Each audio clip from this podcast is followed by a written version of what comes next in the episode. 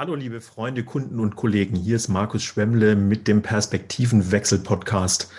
Und das ist eine ganz besondere Folge, weil sie nämlich tatsächlich in äh, zwei Pod- und Videocasts veröffentlicht wird. Ähm, hier mal der erste von mindestens zwei Podcasts, die wir machen, bei dem äh, Thomas Schönweiz mit mir im Gespräch ist zum Thema Motivation, zur Perspektive Motivation. Und äh, ihr werdet da erstmal relativ viel von mir hören. Wir werden aber weitere Folgen, mindestens eine weitere Folge machen. Ähm, Thomas ist selber ja sehr engagiert im Bereich Innovation und so wird sich das Gespräch fortsetzen. Jetzt aber erstmal die Perspektive Motivation in Organisationen, in Veränderungen und, und, und. Ihr werdet es gleich hören. Viel Spaß beim Hören.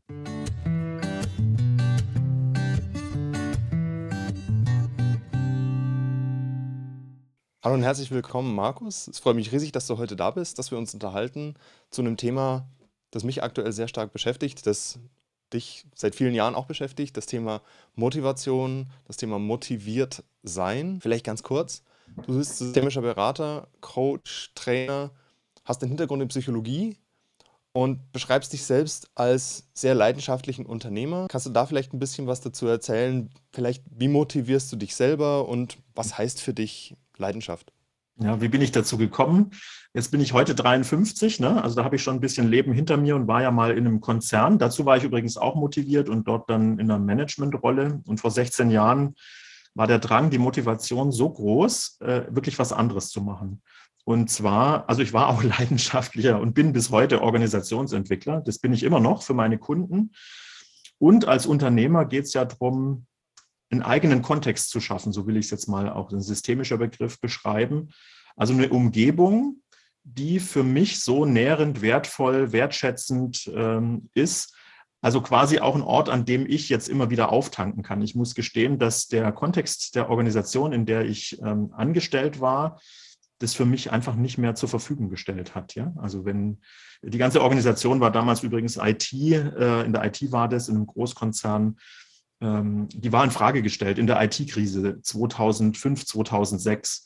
Ähm, und da war sehr starker Personalabbau, an dem ich mich als Manager oder Organisationsentwickler auch beteiligen musste. Ne? Und wenn du selber quasi immer in Frage stehst, ähm, braucht es dich noch, braucht es das noch? Also es wurde alles in Frage gestellt. dann glaube ich, äh, hatte ich so den Drang, nee, ich finde es gut, mit vielen Kunden zu arbeiten, statt nur mit einem, der sich ständig fragt, ob, er, ob es ihn überhaupt selber noch braucht, ja, so in der Art.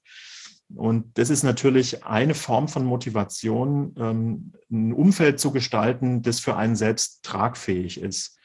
Ähm, aber Unternehmer sein geht aus meiner Sicht viel weiter. Ähm, ich glaube, ich bin ein Mensch, so vom Menschentyp her, auch in meiner Biografie, ganz früher schon als Kind war das so, ähm, dass ich mich jeder Angst, die mich, die sich mir gezeigt hat, das ist natürlich was in mir. Ne? Ich habe so einen Reflex, alles, was mich ängstigt, dem wende ich mich zu. Das ist an bestimmten Stellen ehrlich gesagt auch nicht, auch nicht immer so gut, weil da kannst du schon mal echt auch eine auf die Nase kriegen. Ja, äh, gut, dann ähm, zu nah gekommen. Heute überlege ich es mir vorher und trotzdem ist es immer noch in mir drin. Und auch Unternehmer sein, ich sage manchmal gerne, wenn ich ähm, vorher gewusst hätte, was alles auf mich zukommt, ja, in dem Moment, ähm, in dem ich mich selbstständig gemacht habe ähm, oder mich als Unternehmer gezeigt habe, äh, dann weiß ich nicht, wenn es mir in dem Moment klar gewesen wäre, ob ich das dann noch gemacht hätte. Aber das kriegst du ja zum Glück erst scheibchenweise jedes Jahr. Ja, kriegst du irgendwas vor die Nase, wo ich dann auch sage, naja, äh, ich habe mir jetzt nicht ausgesucht, das zu lernen. Ja, also keine Ahnung, wenn du auf einer Webseite ein Bild veröffentlichst, das du sogar gekauft hast und es ist in, im Impressum nicht, nicht richtig eingetragen und dann kommt so ein Fotograf auf die Idee, dich zu verklagen. Ist uns passiert, ja. Es hat jetzt mit Kundenbezug ja überhaupt nichts zu tun, musst dich trotzdem drum kümmern. Also kannst ja nicht sagen, das interessiert mich jetzt nicht. So, solche Sachen meine ich, ja. Oder natürlich solche Sachen wie ähm, Covid, ähm, Corona-Situation, sehr schnell alles zu digitalisieren oder in digitalen Raum zumindest zu tun, ja, so das sind so Sachen, die, die man dann bewältigen sollte. Und aber gleichzeitig ist es so ein Ding von mir, wirklich zu sagen, ich, ähm, das ist mein, mein innerer Wunsch, ja, mich dem zuzuwenden, eigene Kontexte zu schaffen. Und kann ich auch sehr leicht von so einer Absprungbasis äh, als Organisationsentwickler zu meinen Kunden, weil ich muss es ja nicht die ganze Zeit aushalten und ich kann dann auch relativ neutral und mit viel Energie dort wirken. Ja, mal so auf dieses Unternehmertum einzugehen. Gleichzeitig heißt es immer wieder aus der eigenen Komfortzone rauszutreten. Ähm, und warum? Ich merke einfach, wie mich das entwickelt. Also ich, ich möchte es ehrlich gesagt nicht, ähm, nicht sein lassen, weil ich mit jedem Kundenprojekt, mit jeder Aktivität, es sind nicht nur Projekte, wir haben ja dann angefangen, Coworking zu machen, 2019 in Unterföhring. Jetzt haben wir unser Institut selbstständig am Markt. Also es ist auch da immer wieder was Neues wo man so aus seiner eigenen Komfortzone raustritt. Und ich weiß, es wird nicht so oder so, wird es zu meiner Entwicklung beitragen. Ähm, ist nicht immer leicht und nicht immer, ach so, Entwicklung, ne? klingt immer so nett. ja, also dieses Leben entwickelt da auch ganz ordentlich mit, ähm, bis im Privatbereich. Ich habe heute vier Kinder. Vor 13 Jahren hätte ich da ein großes Fragezeichen dran gemacht, ob das wahr wird. Dass es gleich vier werden, hätte ich auch nicht gedacht. Ja, jetzt sind sie da, kann ich mich zuwenden und wieder was lernen. Ja. Ich bin nicht nur Vater, sondern ich bin Familienvater. Das heißt, ich muss irgendwie auch gucken, wie diese Gruppe von Kindern, inklusive meiner Frau mit unterschiedlichen Bedürfnissen, ja, wie ich da einen guten äh, Umgang finde und letztendlich natürlich auch immer mal wieder bei mir gucken, was brauche ich eigentlich. So, jetzt mal eine längere Schleife zum, was mir so alles einfällt zum Thema Unternehmer, Lebensunternehmer, ja. Sehr schön. Äh, der Gedanke, den, was du erwähnt hattest, wo ich gerne nochmal einhaken möchte, ist, ähm, dass es dir sehr stark darum geht, was, was brauche ich? Ich übertrage das jetzt auch mal, was braucht vielleicht die Familie? Ähm, wie finde ich denn raus, was ich brauche oder was andere Leute brauchen? Das ist tatsächlich ehrlich gesagt gar nicht so trivial. Ähm, das geht auf ein, ein Thema Bedürfnis. Ne? Also was ist mein Bedürfnis? Und bei einem Bedürfnis ist es tatsächlich so, als ne, Wirtschaftspsychologe und auch Persönlichkeitsentwickler, ähm, der ich ja auch bin und sehr gerne äh, mit Menschen auch so arbeite, ähm, weiß ich natürlich selber auch Bescheid über meine eigenen Bedürfnisse. Was heißt, weiß ich Bescheid? Ähm, es ist manchmal gar nicht so leicht, die äh, zu detektieren. Also wie finde ich einen Zugang zu dem, was ich wirklich brauche? Und zum Beispiel, glaube ich, geht es sehr klar darum, herauszufinden, was ist eine Sucht und was ist ein Bedürfnis. Bei einer Sucht ist es ja eher so, du brauchst immer mehr und sozusagen, wenn ein Bedürfnis gedeckt ist, dann geht ja dieses Bedürfnis auch wieder weg. Daran würde man das merken. Also wenn, wenn jemand das bekommt, was er wirklich braucht, ähm, dann tritt so eine, sowas wie eine Zufriedenheit ein und ein mehr, mehr, mehr, mehr ist, ist dann tatsächlich nicht notwendig. Ja. Das ist allein schon mal so eine Sache. Ich habe mir zum Beispiel mal die Frage gestellt, weil ich eine Rückmeldung bekommen habe von meiner Frau, bist du etwa arbeitssüchtig? ich arbeite unheimlich gern. Also ist ich kreiere auch gerne, ich mache auch gerne. Ich glaube, das eint uns beide. So habe ich dich ja auch kennengelernt. Absolut. Und ist es ein mehr, mehr, mehr? Ja? Hat mir zu denken gegeben. Ähm, also ist es irgendwann auch mal genug? Heute denke ich so über mich nach, dass ich eine gute, also eine gute Balance wäre. Ich brauche Zeiten, in denen ich auch gerne viel arbeite. Und da kann ich 12, 14 Stunden, wenn Menschen mich in den Ausbildungen oder auch in den Workshops beim Kunden erleben, dann bin ich voll da, ja, voll da Prinzip. Ich bin gerne ganz bei den Menschen und auch gerne den ganzen Tag bis zum Schlafen. Da ist manchmal gar nicht Zeit, E-Mail zu lesen. Und ich stelle fest, dass ich genauso voll da sein muss mittlerweile für mich selbst. Also es gibt in meinem Kalender immer mal wieder zwar wenige, aber immerhin Fokustage, wo ich einfach mir Zeit für mich nehme. Das ist was anderes als Urlaub, ja. Und es gibt die Familienzeit, das ist dann Urlaub, in denen, in denen ich auch nochmal wirklich vor allem für die anderen, für die Familie da bin, aber auch mich um meinen Körper kümmere. Also ich würde das Bedürfnis bei mir jetzt zum Beispiel eher mit Balance beschreiben.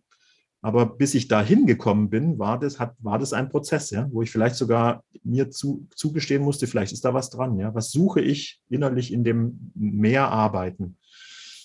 Bei den Bedürfnissen, da kommt es auch sicherlich auf die Lebensphasen an. Ne? Auch das hat mir geholfen, herauszufinden, was ich wirklich brauche. Also mit anderen Worten, Bedürfnisse motivieren ja Menschen sehr stark. Da sind wir jetzt wieder bei, diesem, bei dieser Überschrift Motivation. Und in, in, meiner Biografie zum Beispiel könntest du mich fragen, du hast mal bei Siemens, du als leidenschaftlicher Unternehmer oder Lebensunternehmer, warum machst du sowas? Ja, also manche denken ja, das wäre ein Beamtenladen. Ich bin zu Siemens gegangen, ich habe die ähm, äh, in meinem vorigen Job erlebt, Ähm, und das war einer der interessantesten Kunden, weil da kam zwar immer jemand anders, aber die waren sehr gut abgestimmt. Ich habe damals Technikgestaltung gemacht ja, äh, im Fraunhofer-Umfeld. Ähm, mit anderen Worten, also da konnte, denen konnte man nichts vormachen. Ist auch überhaupt nicht das Ziel, irgendwem was vorzumachen, aber sie, also so, als wäre der Letzte da gewesen, obwohl ein neues Gesicht da ist. Und ich habe mal jemanden von denen gefragt, wie schafft ihr das eigentlich? Und hat er zu mir gesagt, ja, äh, das ist ein Teil von Siemens Familie, wir arbeiten hier zusammen. Das hat mich schwer beeindruckt. Ähm, später dann habe ich herausgefunden, nicht in einem, erstmal geht es ja darum, überhaupt da zu sein, also sozusagen ins Leben zu kommen, Geburt, äh, Schule und so. Und dann geht es darum, dabei zu sein, also bei was mal etwas Zugehörigkeit zu erleben. Und äh, Mensch, es kann nichts Größeres geben, als mal bei einem richtig großen Laden, damals hatte Siemens 410.000 Mitarbeiter weltweit, das Gefühl zu haben, ich gehöre dazu, du gehst mit so einer Karte in München-Perlach, 10.000 Leute arbeiten da durch ein Drehkreuz durch. Ich habe mal da in einem Buch drüber geschrieben. Ist auch erhebend, ja. Du hast Zugang, jemand ohne Karte kommt da nicht rein und bist halt Teil dieser großen Gemeinschaft, ja. Naja, nächste Lebensphase wäre ja nicht mehr zugehörig sein. Das hatte ich dann anscheinend genug. Ähm, da geht es dann darum, jemand zu sein. Also nicht mehr zugehörig, sondern jemand, ähm, die eigene Persönlichkeit mehr auszuprägen, vielleicht auch das eigene. Und das hat damals, glaube ich, sehr gut zur Firmengründung gepasst und auch zur Ausgestaltung und zur Prägung des Unternehmens. Ja, und dann weitet sich das ja auch. Nächste Lebensphase wäre ähm, sozusagen die Idee ähm, des auf ähm, mit anderen sein. Also du bietest dann Zugehörigkeit für andere. Deswegen ist Unternehmen auch keine schlechte Idee. Du findest Angestellte, du findest Mitstreiter. Ähm, und damit äh, erfüllt sich ja auch was, ja, so ein Stück weit. Und wie gesagt, das sind dann lauter unterschiedliche Bedürfnisse. Nächste Lebensphase, die bei mir dann irgendwann ansteht, ich glaube, das ist noch nicht so weit, ähm, Maslow hätte gesagt, all ein sein oder all eins sein, also sich irgendwie in allem so ein Stück verbreiten, ob man da selber noch so stark auf der Bühne steht, so wie ich es heute mache, in Seminaren, Workshops, Großveranstaltungen und so, mit Leidenschaft, ja, auch wieder gerne. Das weiß ich gar nicht. Vielleicht ist es auch eine Art, manche, manche würden sagen, vielleicht Rückzug, vielleicht ist es dann aber auch mehr Schreiben, Autor sein. Ich weiß gar nicht, weil ich spüre das Bedürfnis noch nicht. Ich habe eher so das Gefühl, ja, jetzt ähm, für andere. Ja. Und deswegen, woran merke ich, was andere brauchen? Durch Wahrnehmung. Meistens ist es natürlich so, dass man andere mit sich selber vergleicht. Das ist ein bisschen trügerisch. Deswegen glaube ich, braucht es vielleicht solche Konzepte durch diese Brillen, die man sich aufsetzt, auch mal durchguckt und auf andere blickt, damit man vielleicht dann überhaupt in der Lage ist, sowas zu detektieren, was jemand anders braucht. Äh, denn wenn ich mich mit meiner Zugehörigkeitsbrille äh, sozusagen anderen zugewendet hätte, hätte ich halt vor allem gesehen, wenn jemand dabei sein will oder hätte, hätte das angenommen und meine Annahme wäre falsch gewesen. Und ähm, nicht, also ich, ich höre nicht auf, mit Menschen darüber zu sprechen, was sie brauchen. Ein letzter Punkt dazu, was könnten für so Systeme, ich habe jetzt mal mit diesen Überschriften, die ich genannt habe, die kommen von Maslow, ne, ähm, in der Bedürfnispyramide der wird ja oftmals falsch zitiert aus meiner Sicht, weil der ganz oben die Selbstverwirklichung hatte. Und da denken viele ja, Selbstverwirklichung hätte damit was zu tun, dass man nur das macht, was man selber will, der Ego-Trip. Und so war es gar nicht gemeint. Also ich habe äh, auch viel in Anführungszeichen altes Zeug von ihm gelesen und was ich immer finde, ich sehe in ihm immer, er hat so gut beschrieben, was die kontemporäre Psychologie heute mit Formeln ausdrückt und die Formeln versteht keiner. Also jedenfalls selbst ich als Student habe mich schwer getan, das, was ich da gelesen habe, eine Formel auf die Praxis anzuwenden. Äh, und ähm, Selbstverwirklichung ist eben nicht der Ego-Trip, sondern ich in der Gesellschaft, in der Umgebung, die sich mir bietet, einen Mehrwert, einen Beitrag leisten. Das ist äh, Maslow. Ähm, und so die kontemporäre Psychologie, die äh, bietet einem das auch. Ähm, ich sage nur, eines dieser Systeme heute, ganz aktuell, ist ZRM, Zürcher Ressourcenmodell. Ähm, in denen auch die Motivationen als Bedürfnisse beschrieben werden mit, ähm, mit Bildern, in denen die abgebildet sind. Äh, und ich sage mal so, wenn jemand selber das Gefühl hat, ich weiß gar nicht, wie ich an mein Bedürfnis komme, dann wäre zum Beispiel so ein Zugang über Bilder, über Medien, über Musik zum Beispiel. Ja, was macht mich eigentlich an ACDC so an? Es ist egal, welche Musik das ist. Es ist nur die Frage, welche ist es denn und was ist das, was dich da so welche Resonanz da so erzeugt wird. So könnte man drauf kommen, was ist denn wirklich das, was ich brauche.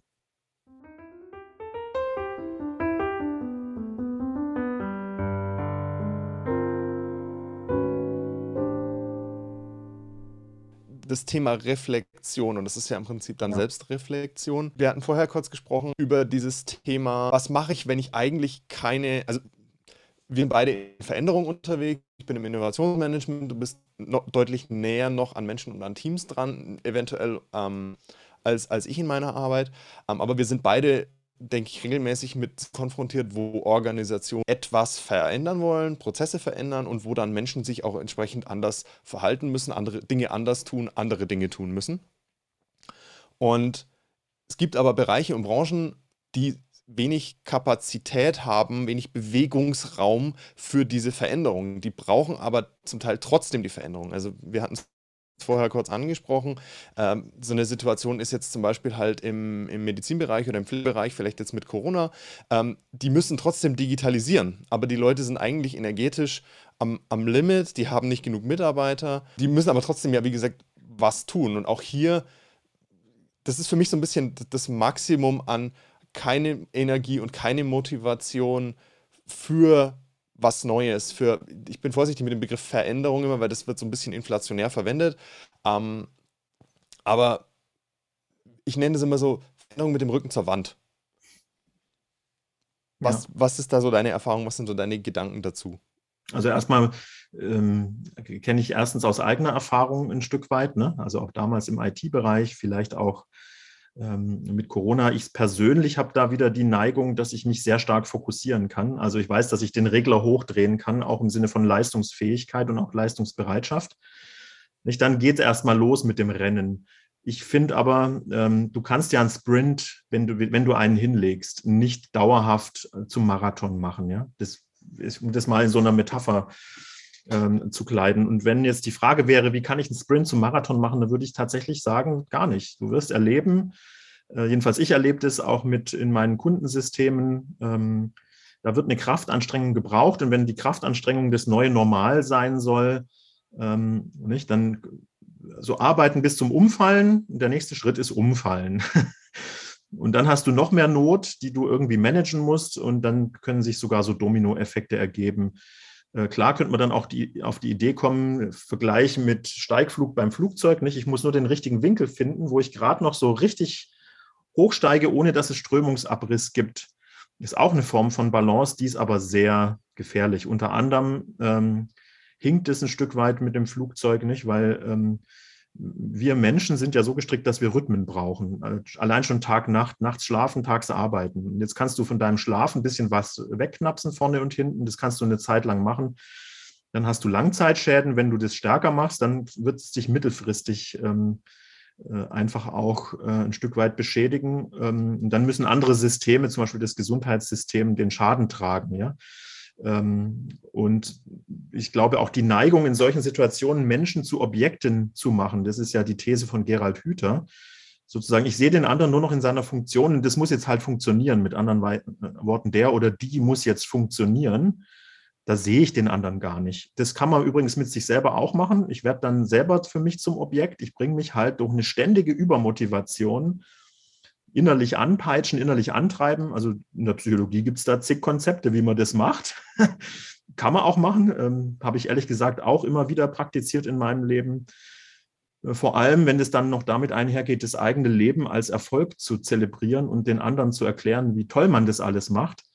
Ähm, spätestens zur Lebensmitte, also da bin ich jetzt ja mittendrin oder vielleicht sogar schon ein bisschen drüber mit 53 da gelingt es gar nicht mehr, das eigene Leben als Erfolgsgeschichte zu ähm, erzählen, weil es gibt halt auch in jedem Leben, bin ich fest und überzeugt, Misserfolge.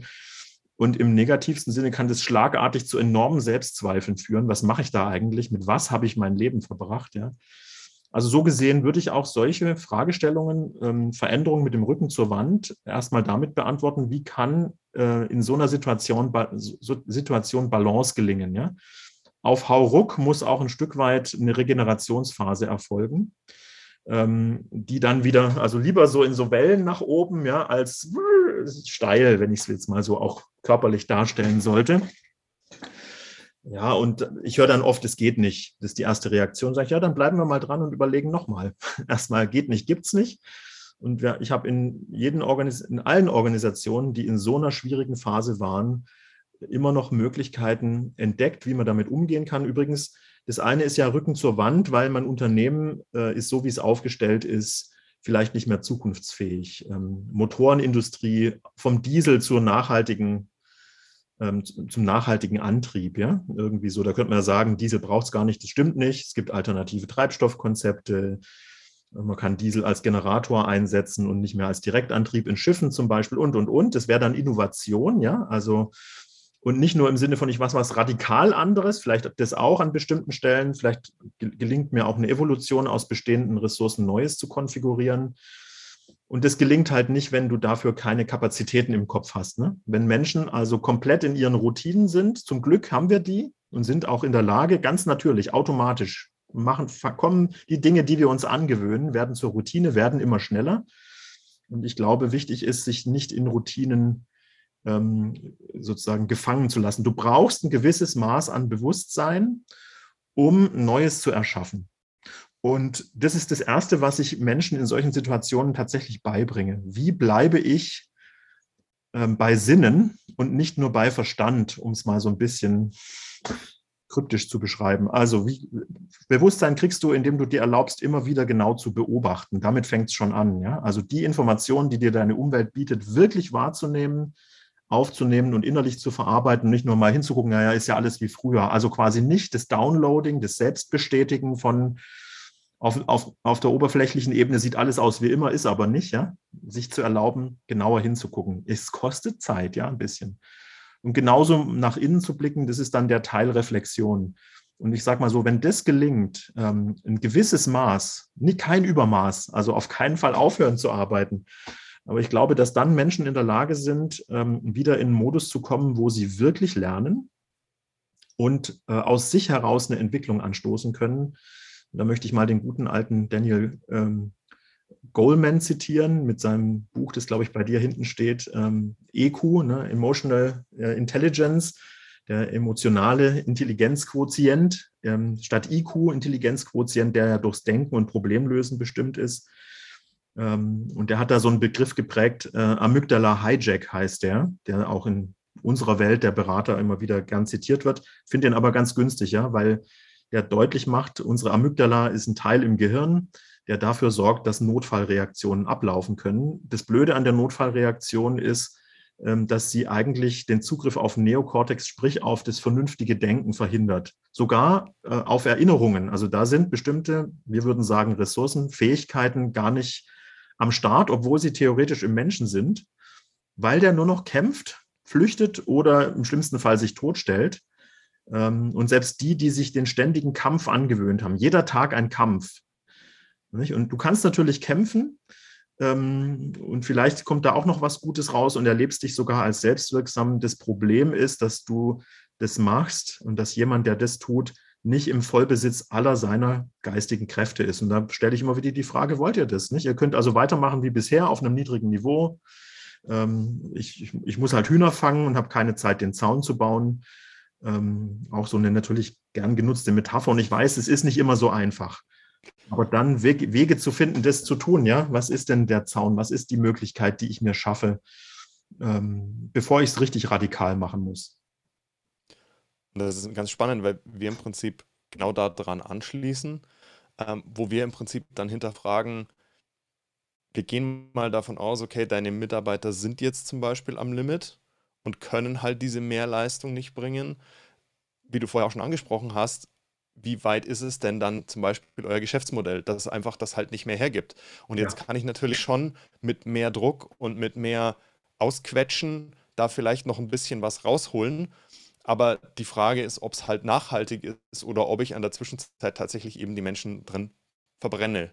Einfach ja. und, und die halt einfach platt mache. Ähm, sei es jetzt entweder, weil tatsächlich die Margen nicht passen oder weil die, die Gewinnvorgaben entsprechend aussehen. Ähm, oder vielleicht auch, weil eben aus meinem Geschäftsmodell vielleicht oder ich mit meinem Unternehmen, mit meiner Kultur auch keine neuen Mitarbeiter generieren kann. Man könnte fast sagen, ja, weil dem Unternehmen die, diese Fähigkeit abhanden gekommen ist, äh, ja, Leute vielleicht zu motivieren, für sie zu arbeiten, äh, Leute zu begeistern. begeistern.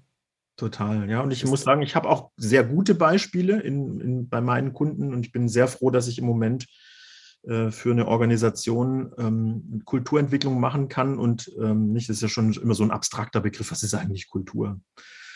Und ähm, da möchte ich wirklich nochmal sagen, das eine ist ja, also die, die haben auch erstmal den Begriff Hochleistungskultur. Da, da zucke ich erstmal immer zurück, weil bei Hochleistungskultur, es wird oft missverstanden, nämlich so, jeder Einzelne muss halt hier jetzt, das ist immer wieder beim Arbeiten bis zum Umfallen, ne? also jeden Tag Vollgas geben, ja. So, dann klappt's, dann klappt's auch mit den Margen. Wenn nur jeder hier sein Bestes geben würde, ja, dann so immer über die eigenen Grenzen drüber gehen, so könnte man das auch verstehen. Das ist es ja nicht. Ne? Also Hochleistungskultur, ich würde gerne einen anderen Begriff dafür wählen, der das vielleicht besser beschreibt. Das nennt sich Achievement-Kultur. Ja? Achievement heißt, was erreichen wir gemeinsam? Das ist ehrlich gesagt auch ein Fachbegriff aus der ähm, Organisationskulturforschung, der dann aber manchmal wieder ins Deutsche zurück mit Hochleistungskultur übersetzt wird. Dann bist du wieder bei Ich. Was die sehr stark machen, und das ist vollkommen meine erstmal Meinung, aber auch meine fachliche Meinung, Kultur entsteht immer im, im, im Dreiklang, ich will noch nicht mal sagen Spannungsfeld, manchmal auch das, zwischen ich, wir, also Teamkultur und es, also Organisation. Du kannst dich manchmal noch so anstrengen und richtig Gas geben, wenn deine Organisation, das ist genau das, was du gerade gesagt hast, ja, bin ich voll bei dir, das Geschäftsmodell, die Prozesse, ähm, es nicht hergeben oder dich nicht in angemessenem Maße unterstützen, ähm, dann wirst du nicht äh, mit, mit allein hau ruck und ich mache es äh, nicht gewinnen, ja. Ähm, ich glaube auch, ehrlich gesagt, dass das manchmal ähm, dadurch zustande kommt, ähm, dass wir natürlich immer noch Hierarchie im Unternehmen haben und auch Top-Manager gerne mal ähm, sozusagen das aus eigener Erfahrung in Organisationen reinbringen, dieses Thema Hochleistung, das sind die von sich gewohnt, nicht? Ich meine, das aber muss man ehrlicherweise auch sagen, ein ganz anderer Lebensentwurf. Ähm, ähm, und möglicherweise haben die in ihrem Privatumfeld auch ähm, sozusagen ein Umfeld geschaffen, in dem sie dann tatsächlich auch 14 bis 16 Stunden arbeiten können. Ja, wie, wie leben ähm, diese Menschen? Und ich sage gar nicht, das sollen die nicht machen. Ich glaube nur, ich dass. Das jetzt auch spannend, wenn ja. ich hier einhake, ja? weil der Gedanke, der mir jetzt dazu kommt, weil du gesagt hast, Lebensentwurf, die mhm. haben vielleicht dann auch für ihre Balance andere Mechanismen genau. und andere Möglichkeiten. Genau. Das finde ich ganz spannend, weil das der Gedanke kam mir jetzt gerade in den Kopf, mhm. weil wo man sagt, ja, aber kann ich ja auch oder ich schaff's ja auch, warum schafft der es nicht? Und ich sage, ja, aber dann musst du auch sicherstellen, dass der deine Möglichkeit hat, irgendwie, weiß ich nicht, auch auf die Karibikinsel zum Entspannen zu fliegen oder sich auch am Samstag mal eine Thai-Massage zu kaufen oder was auch immer du halt sonst so machst, um irgendwie Personal zu Trainer oder eben ja oder einen Garten mit Blick oder was auch immer es nachher ist, ja. Genau. Ähm, total spannend, ja. Ja, also, also damit ist die Situation Art, auch nicht mehr vergleichbar. Genau, äh, ich glaube, da ist einfach sehr viel von sich und seinem Lebensentwurf auf andere zu schließen. Ähm, und ich glaube, jeder gewöhnt sich an seinen Lebensentwurf, ne? ich auch an meinen. Ja? Und ähm, ich glaube, da geht es sehr viel mehr um Austausch und Dialog. Wie ist es in den unterschiedlichen ähm, Lebensentwürfen überhaupt lebbar und möglich und wie passt es denn zusammen? Ja, damit, äh, manche haben ja wirklich das Bedürfnis, ihr Privatleben an der Pforte abzugeben, wenn es sowas gibt in der Organisation. Ja. Und dann bin ich halt da im Geschäft und dann bin ich daheim, dann grenze ich mich gut ab, aus gutem Grund. Ich glaube, das ist für bestimmte äh, Kontexte und Organisationen wahrscheinlich das Beste, was du tun kannst wie wäre es eigentlich? Und ich habe jetzt, na, manche aus unserem Metier, ähm, die beschreiben das ja als Entgrenzung. Ja? Durch Homeoffice würde die Organisation ins Privatfeld eindringen. Das ist, so kann man natürlich auch drüber nachdenken. Ich finde, es war jetzt schlicht eine Notwendigkeit während Covid. Mir persönlich wäre das ja sogar wurscht, ja. Also ich freue mich hier. Das ist auch ein halb privates Umfeld, ja, das ich zur Arbeit jetzt natürlich gewohnheitsmäßig nutze und auch so gestaltet habe. Ähm, während andere die Möglichkeit gar nicht haben. Ja, die, ich habe ja auch Leute im Keller gesehen, weil sie damals gar nicht anders ein, ein, Stück weit konnten. Ja? Also wie kann ich das in meinem Lebensentwurf, auch mit meinem Gehalt und mit all dem, was mir an Ressourcen zur Verfügung steht, äh, überhaupt gestalten? Ja, und bei mir ist schon so, die Kinder müssen halt morgens in den Kindergarten und in die Schulen, in die sie gehen. Da kann man auch nicht immer gleich um halb acht einen Termin machen, während andere sagen, um halb acht kein Problem. Ja, bin Frühaufsteher schon immer und wer jetzt mit mir nicht um halb acht Termine macht, der hat sowieso schon verschissen. das gibt es auch. Ich war mal Vorstandsassistent anderthalb Jahre, da kommen die grauen Haare her.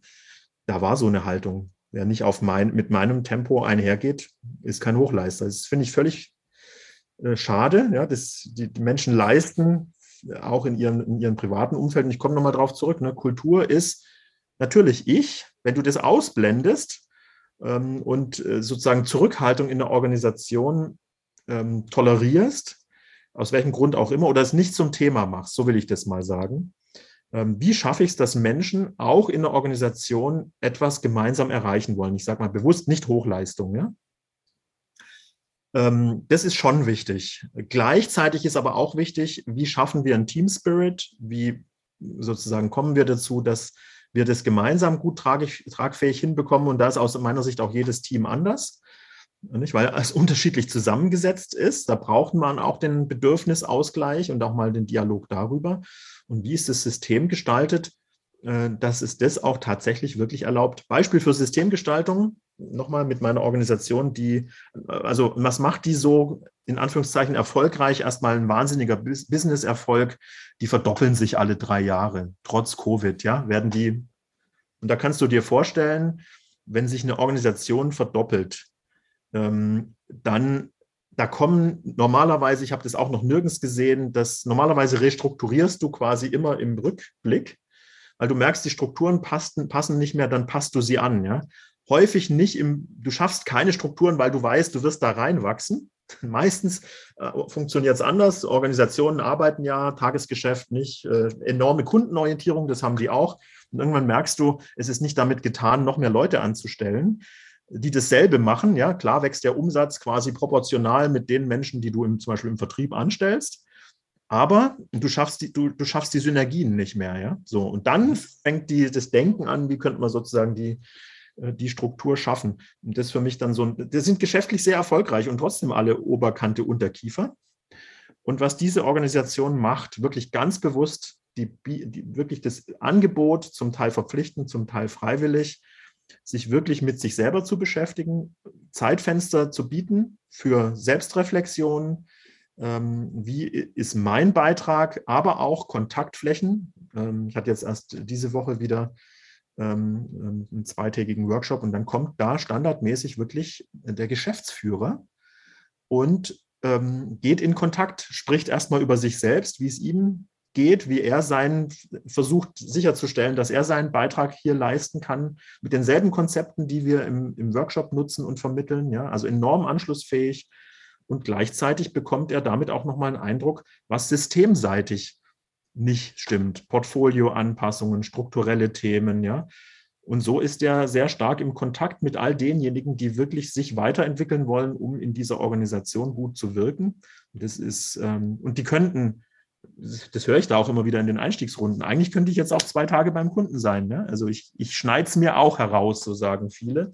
Und am Ende war regelmäßig die Rückmeldung so gut, dass wir das gemacht haben. Also mit anderen Worten, die rennen halt aus anderen Gründen, nicht weil sie sozusagen mit dem Rücken zur Wand stehen, kurz vorm Abgrund, sondern weil sie mit dem Rücken zur Wand stehen, Gott, wie bewältige ich das alles, ist ein anderer Abgrund, ja. Ähm, und ich finde, so in solchen, solche Möglichkeiten zu schaffen, ähm, jeder Schritt ist ein Beitrag nach vorne. Ähm, und da muss sich jeder fragen, wenn ich anderthalb Tage nicht mehr oder zwei Tage nicht mehr leisten kann, in einem Jahr, das 365 Lebenstage hat und davon eben eine gewisse, ziehen wir mal sechs Wochen ab, na, von 52, dann bist du bei 46 ähm, mal fünf Arbeitstagen.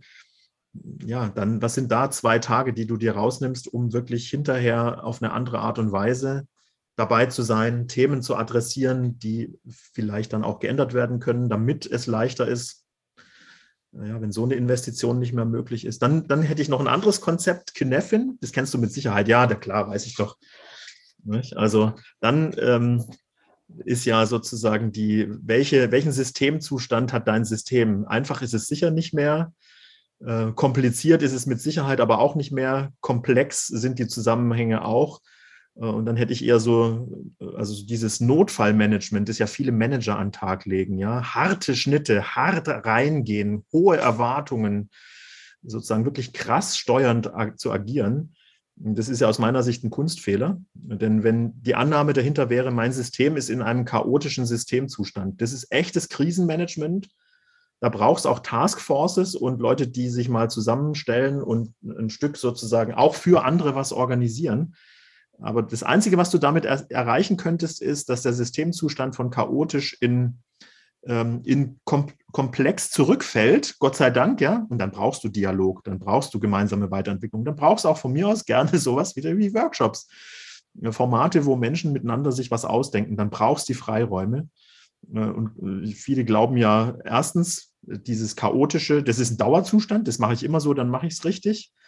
Und manche denken, okay, jetzt habe ich das Chaos bewältigt, jetzt ist alles einfach, jetzt arbeiten wir nach den Vorschriften, die wir uns gegeben haben. Es funktioniert auch nicht. ja, und die Mitarbeiter sitzen dann eben dazwischen und, und müssen es im Zweifel dann eben ausbaden. Ja, genau. Ne? Vielleicht aber noch ein Wort zu den Mitarbeitern. Ähm, ich habe gelernt, dass es sehr günstig ist, auch Menschen ein Stück weit darauf vorzubereiten und wenn sie schon mittendrin sind im Chaos, ja, darauf vorzubereiten, wie steuere ich mich. Das halte ich für einen ganz wesentlichen Skill, für eine ganz wesentliche Fähigkeit. Und ich erlebe leider viele Systeme, in denen sind die Mitarbeiterinnen und Mitarbeiter nicht darauf vorbereitet. Ähm, und diese Form der Selbststeuerung, wie steuere ich mich so, dass ich nicht in eine Opferhaltung komme, dass ich nicht in Besserwisserei verfalle, in so einen Niedrigenergiezustand, der gern mal in so einer Abwärtsspirale endet, weil er natürlich auch erstens ist der magnetisch, zieht andere an, die das, denen es auch so geht, klar. Aus gutem Grund, man will sich ja entlasten, ja, das ist überhaupt kein böser Wille.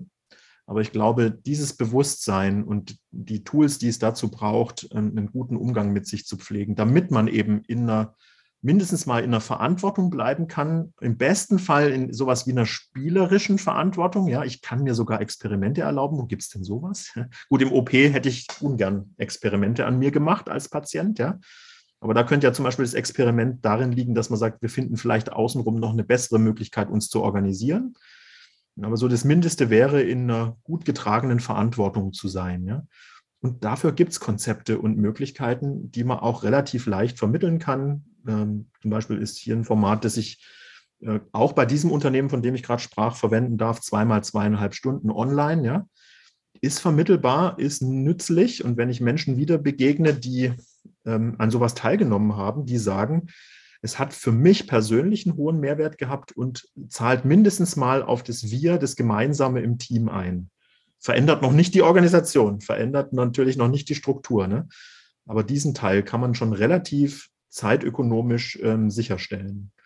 Und ich finde, das ist jetzt auch kein Rieseninvest, um ähm, sich so eine Grundlage zu legen.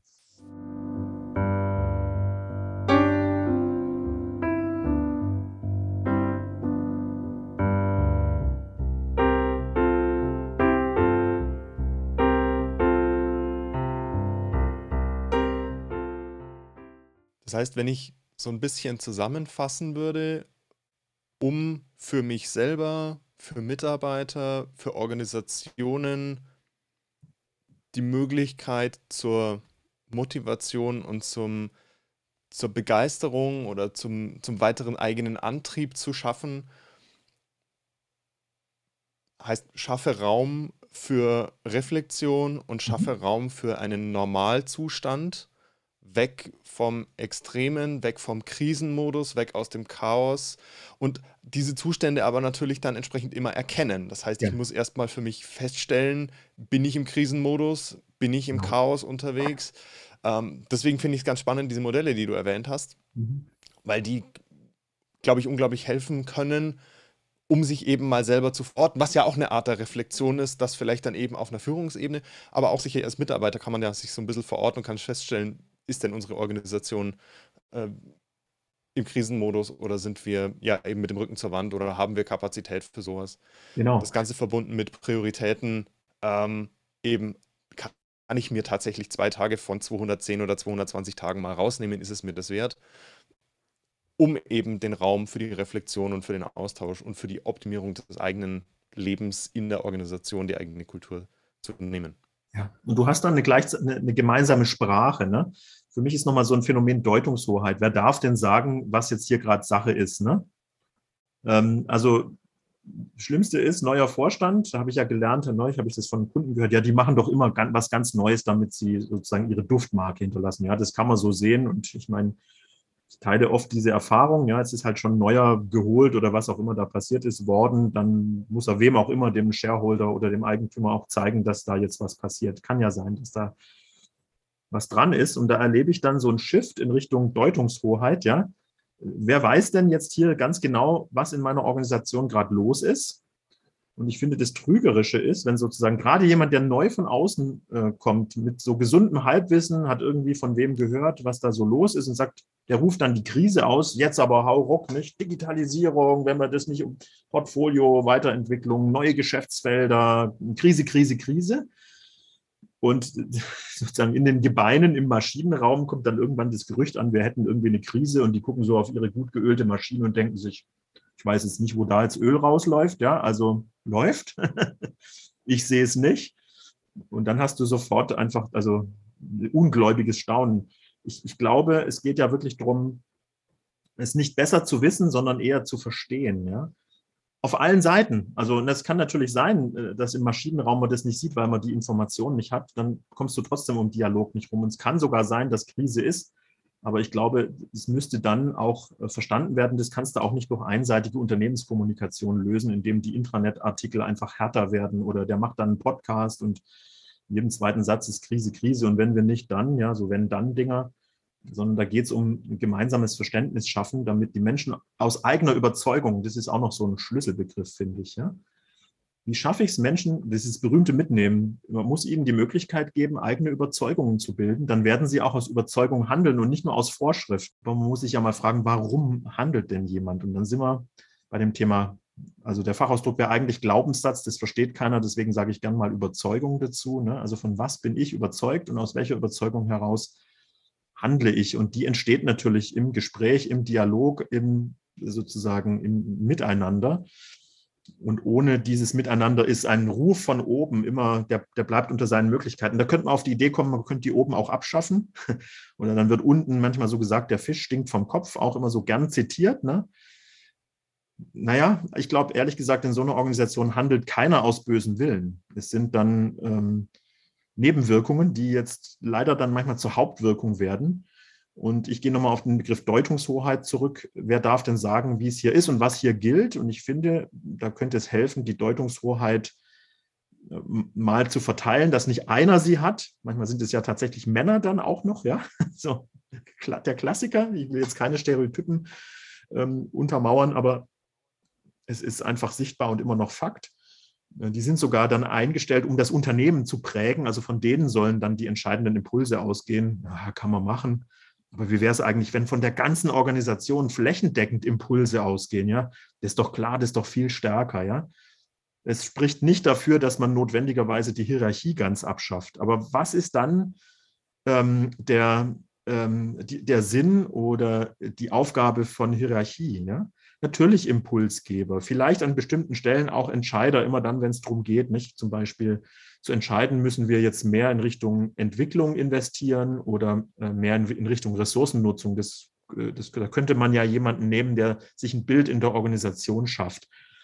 Aber ich glaube, oder vielmehr und, ich glaube, es, eine Hierarchie täte gut daran, ähm, den anderen die Möglichkeit zu geben, selber Impulsgeber in der Organisation zu sein. Und natürlich, es reicht nicht nur Impulse zu geben, dann hast du Starkstrom, ohne Umsetzung bringt es nichts, ja, aber ähm, das ist natürlich, so eine Organisation ist viel stärker. Dann hast du sowas wie, nennen wir es Schwarmintelligenz und dann muss jetzt nicht oben, der, der Kopf muss nicht immer vorausschwimmen, sondern dann ändert man vielleicht auch mal die Richtung, weil man, weil von, von der Seite was kommt. Ja, ich sag mal so, der Sales äh, würde ähm, ein, ein, Signal geben, wir müssen was ändern, weil nicht, und die ganze Organisation würde sich relativ schnell darauf einstellen. Es wäre der Traum vom Sales.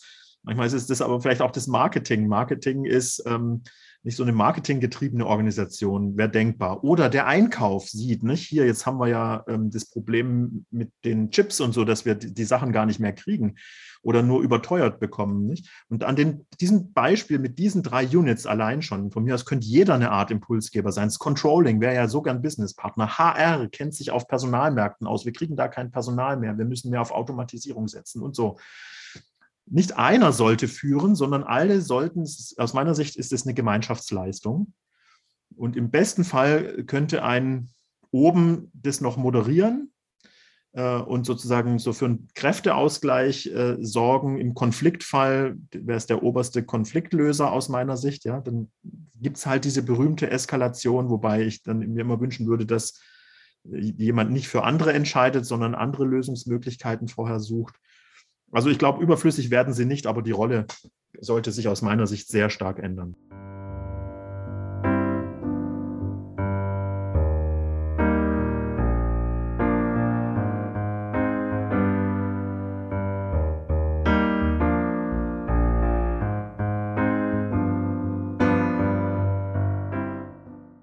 der Gedanke, der mir so ein bisschen kam aus meiner eigenen äh, Tätigkeit in der Geschäftsleitung, mhm. ist, ist ganz oft, was wir auch besprochen haben oder was du angesprochen hast, so ein Wissensdissonanz. Entscheidungen werden auf unterschiedlichen Informationen gefällt. Das kommt auch wieder da auf die, auf die Lebenssituation und auf, auf die, das eigene Umfeld natürlich irgendwie drauf.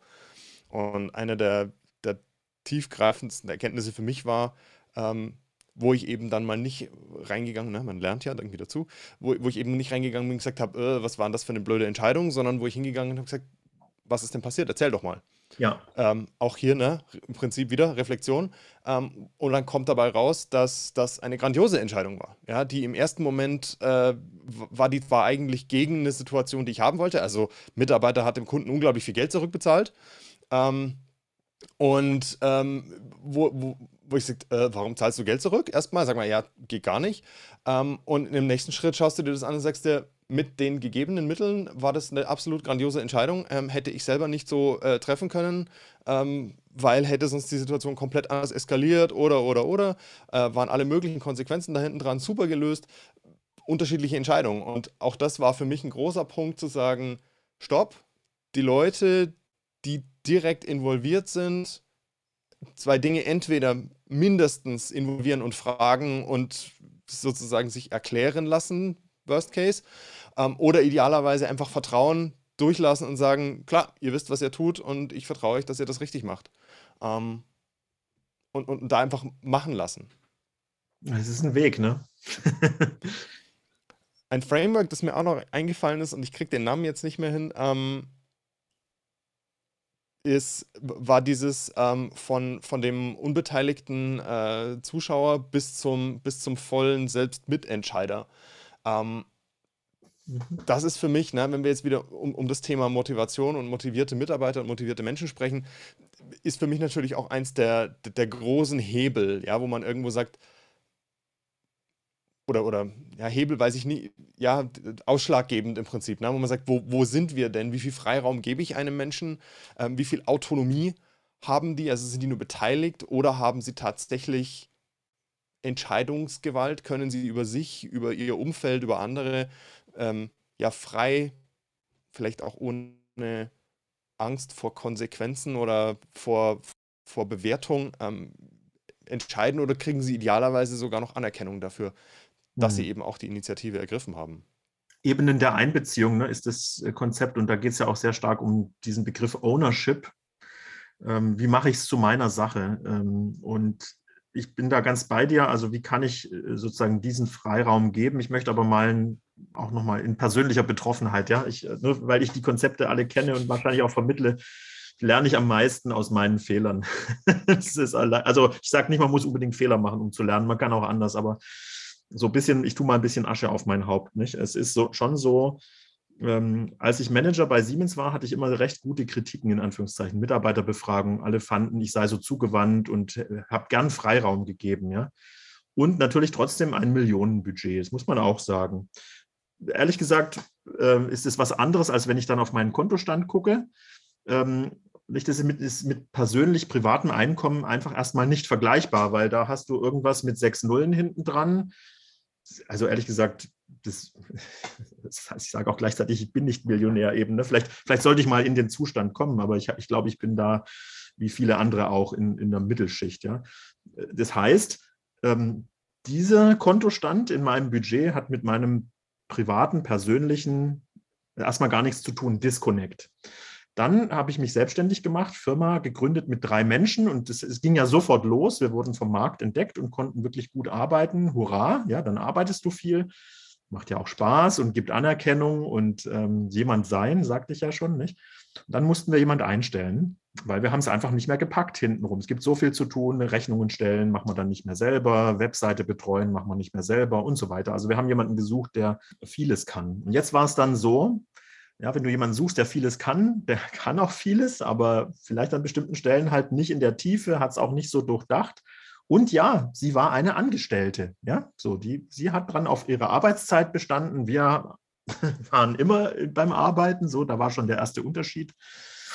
Und sie hat, auch weil wir halt alle nicht viel da sind oder waren ähm, beim Kunden und sie halt sozusagen im Büro, eine Entscheidung getroffen. Und leider hat diese Entscheidung damals 5000 Euro gekostet. ja, der eine oder andere wird sagen, so what, ja. Für wir, wir, die wir für unser Geld und unser Honorar das erste Mal richtig leistungsorientiert nicht. Wenn du leistest, wirst du bezahlt. Wenn du nicht leistest, wirst du nicht bezahlt. Und dann hat sie mir das auch anerkennenswert gesagt, guck mal, das ist jetzt hier passiert. Was ist passiert? Ich hatte eine Zündschnur, die war abgebrannt. Ich will es mal so vorsichtig sagen. Ja, Puh, Feuerwerk. Markus geht an die Decke. Und was ich ihr hoch anrechne bis heute, ist, dass sie gesagt hat, stopp. Erstmal, du kannst so nicht mit mir umgehen. Nicht? Super. Also und erstmal vollkommen korrekt, ja, auf eine Art auch. Ähm, wie bringst du deinen Ärger und deine Wut Finde ich auch gar nicht angemessen, weil wir hier normalerweise eine andere Kultur pflegen. So und so sind wir ins Gespräch gegangen. Dann bin ich erstmal, war dann der Schaum erstmal weg vom kochenden Wasser. Und wir haben dann wirklich reflektiert, woher das kommt. Ne? Und ich weiß es bis heute, das finde ich das ganz spannend. Ne? Mein Glaubenssatz war, meine Überzeugung, sie verbrennt mein Geld. Vielleicht würden andere, die jetzt zuhören, sagen, stimmt. Ja? Also, und wenn, was ist, wenn so ein Vorstand das Gefühl hat, bei einem Fehler verbrennt ein Mitarbeiter sein Geld? Das ist eigentlich kompletter Blödsinn. Ja? Also erstmal habe ich mein, mein Verhältnis zum Geld geändert. Ja? Budget war auch nicht meins, Siemens, da sind auch Fehler passiert äh, die mich nicht so an die Decke haben gehen lassen. Also erstmal habe ich, es ist unser Geld, weil sie leistet ja auch einen Beitrag dazu. Ähm, das war eine ganz entscheidende Änderung. Und was für mich auch noch entscheidend war, der Glaubenssatz, ja, wenn schwere Fehler passieren, muss ich es alleine ausbaden. Ja, ich liegt wieder nur an mir. Ne? Ich war ja gewohnt von ihr, sie grenzt sich da immer ab, arbeitszeitmäßig. Und dann habe ich gesagt, habe ich ihr gesagt, was ich brauche. Ich brauche dein Commitment, dein Einverständnis. Ja, es ist passiert. Ich helfe dir, das zu machen. Ich möchte es bloß nicht alleine ausbaden. Und in diesem Gespräch, in dieser von mir aus auch Auseinandersetzung, ja, haben wir einen Weg gefunden und ich habe da ganz viel gelernt. Also ich hoffe, es ist heute wirklich eher DNA geworden. Ich bin nicht alleine beim Lösen von Problemen, die jemand verursacht. Ja, es wird, weil in der Hierarchie wird es ja dann oft als Problem hochgespielt und ein Vorstand könnte das Gefühl haben, scheiße, warum soll ich ausbaden, was die da unten alles falsch machen? Ähm, ich könnte das doch selber viel besser. Und ich glaube, dieses nicht allein lassen, dieses gemeinsam machen, auch die da oben nicht allein lassen, ja, beim Ausbaden, das könnte allen gemeinsam helfen diese psychologische Sicherheit, so wird es ja oft beschrieben, ähm, und Mitarbeiter fordern das ganz oft. Ich brauche hier psychologische Sicherheit und ich möchte dafür werben, dass psychologische Sicherheit auch für Führungskräfte, Vorstände und Eigentümer gilt, ja. Und dass die in den Blick nehmen, was brauche ich eigentlich, um mich sicher zu fühlen, weil ich am eigenen Leib erlebt habe, ja, wie ich in der Kommunikation ja wirklich diesen Fehler und nicht guten Umgang gemacht habe, ja. Ähm, ne, so, weil ich war nicht sicher es brauchen alle diese Sicherheit. Und deswegen glaube ich, sollte dieses Thema auch besprochen und thematisiert werden. Wie kommt jeder in eine gute Kraft? Weil nur wenn jeder in seiner Rolle, in seiner Funktion, da könnte man sagen, ja, die haben jetzt, die kriegen so viel Geld, dass die, da erwarte ich jetzt, dass die sicher sind. Das kann man von mir aus auch erwarten. Aber da sage ich, es sind alle nur Menschen. Insofern da noch ein Beitrag diesem Thema Sicherheit. Ja, das glaube ich, sollten alle in Anspruch nehmen können. Und das ist nicht nur exklusiv für Mitarbeiterinnen und Mitarbeiter. Vielen Dank dafür. Gibt es denn ein Thema, wo du sagst, da haben wir noch nicht drüber geredet und da sollten wir aber noch drüber reden? Also ich sag mal so, ähm, wenn wir noch einen machen, Podcast, dann beantworte ich dir die Frage in weiteren anderthalb Stunden, oder? Nicht, weil ich sag mal so, das, das, Thema Kulturentwicklung haben wir angesprochen, ja, also dass es auf diesen Ebenen ich, wir und es ähm, ähm, stattfinden sollte. Ähm, ich meine, was wir noch vertiefen könnten, ist wirklich nochmal das Thema Fehlerkultur, das wir jetzt ja so angesprochen haben, Verantwortungskultur, wie sozusagen gehen wir um mit äh, gemeinsam getragener Verantwortung, was heißt denn das? Ich will es nur mal anreißen, ja, was vielleicht da mhm. ähm, an der Stelle auch noch ähm, vertieft werden könnte. Ähm, ähm, da könnte ich locker anderthalb Stunden nochmal mit dir sprechen, wobei wir ja uns da auch die Bälle zuwerfen. Und natürlich auch nochmal Innovationskultur. Ne? Also das sind ja lauter Kulturausschnitte. Ähm, wie schaffen wir es zum Beispiel flächendeckend, ähm, sozusagen Bedingungen in der Organisation zu schaffen, dass das, was vorher gut, gut geöltes Getriebe war, ineinandergreifende Rädchen, ähm, jetzt so viel Freiraum bekommt, dass sozusagen sich was Neues ähm, entwickeln kann. Ähm, das sind so Themen, ja, die, die da jetzt nahtlos andockfähig wären. Kannst ja auch noch eins aussuchen. Wieder sind wir beim, wollte gerade sagen, und wieder sind wir beim Thema Freiraum schaffen. Ja. Das ist spannend. Also, das, wenn ich wahrscheinlich so ein bisschen den, äh, das ist für mich so im Kopf bleibt, glaube ich, so als, als, als ja. stehender Moment hängen. Äh, Motivation und Mitarbeiter, Kreativität, Innovation hat alles was mit Freiräumen schaffen im Kopf zu tun.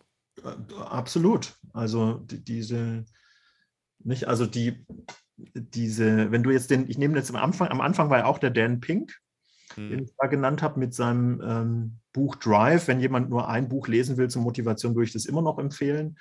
Auch wenn es schon ein paar Jahre älter ist, er ist ja sehr, ist ein Wissenschaftsjournalist, der hat ähm, auch da viel und gut recherchiert. Und da ist der erste Punkt Selbstbestimmung. Da steht zwar nicht Freiraum, ja, da steht Selbstbestimmung. Und wenn man dann in diesen Aspekten, äh, sind drei Selbstbestimmung, Perfektion und Sinnerfüllung, also Perfektionierung, eigentlich im Sinne von Meisterschaft. Mastery heißt es auf Englisch, das ist im Deutschen ein bisschen schwer zu übersetzen. Und das dritte ist Sinnerfüllung, worauf zahlt denn das alles ein? Ja, so. Aber der erste Punkt ist Selbstbestimmung und warum? Damit Menschen selbstständig in der Lage sind, zu steuern, wann sie einen solchen Freiraum ansteuern und wann sie sozusagen in hemmungsloses Umsetzen gehen. Das ist ein Teil, den man darin lesen wird. Ja. So, das, Super, vielen Dank. Ganz spannend. Äh, tatsächlich, ich habe den Drive vor vielen Jahren gelesen, aber ähm, ich, ich lese ihn, glaube ich, nochmal. Also die Konzepte sind natürlich bekannt, die Informationen sind irgendwo da, aber ähm, hast du mich jetzt inspiriert, dass ich es dass nochmal lese. Und es gibt tolle Erklärvideos, können wir in den Show Notes verlinken zu diesem Podcast man vielleicht, also das dann immer reduziert. Ich, ich rate auch immer zum Lesen. Nicht Blinkist und Co. ist ehrenwert, um sich daran zu erinnern, aber es geht halt Information verloren. Also der schreibt nicht umsonst ein Buch, der Dan Pink. Ganz klar. Ähm, aber für alle, die jetzt sozusagen so neugierig geworden sind und nur 30 oder 20 Minuten haben, denen können wir ja auch so ein Erklärvideo, das andere gut gemacht haben, auf YouTube noch verlinken. Oder wer noch weniger Zeit hat, liest mal meinen auch älteren ähm, Blogartikel dazu, bist du in fünf Minuten fertig und hast eine Idee, was da drin ist. Und ich glaube, es lohnt sich aber, dem auch mehr Raum zu geben, ja, Motivation. Weil du wirst für dich lernen. Ich spreche jetzt nicht zu dir, Thomas, sondern ich spreche zu denen, die hier hören, ja. Perfekt. Danke. Vielen herzlichen Dank. Unglaublich tolles Gespräch. Ich freue mich auf das nächste Mal. Gerne, sehr gerne. Und ich habe viel mitgenommen. Ich hoffe, es war für dich schön. So, Wunder. Also jetzt habe ich mal viel gesprochen. Ich finde, wir werden das auch noch vielleicht anders retournieren. Ähm, in meinem Podcast Perspektivwechsel würde ich dich gerne. Jetzt habe ich, das war ja auch das Ziel, dass ich mal zum Sprechen komme. Und ich weiß, dass ähm, ich kenne dich als sehr tiefgründigen Menschen mit viel Erfahrung, also auch vielleicht zum Thema Innovation. Dann können wir das ja auch mal retournieren. Danke. Vielen herzlichen Dank, Markus. Also, alles Gute bis dieser Tage.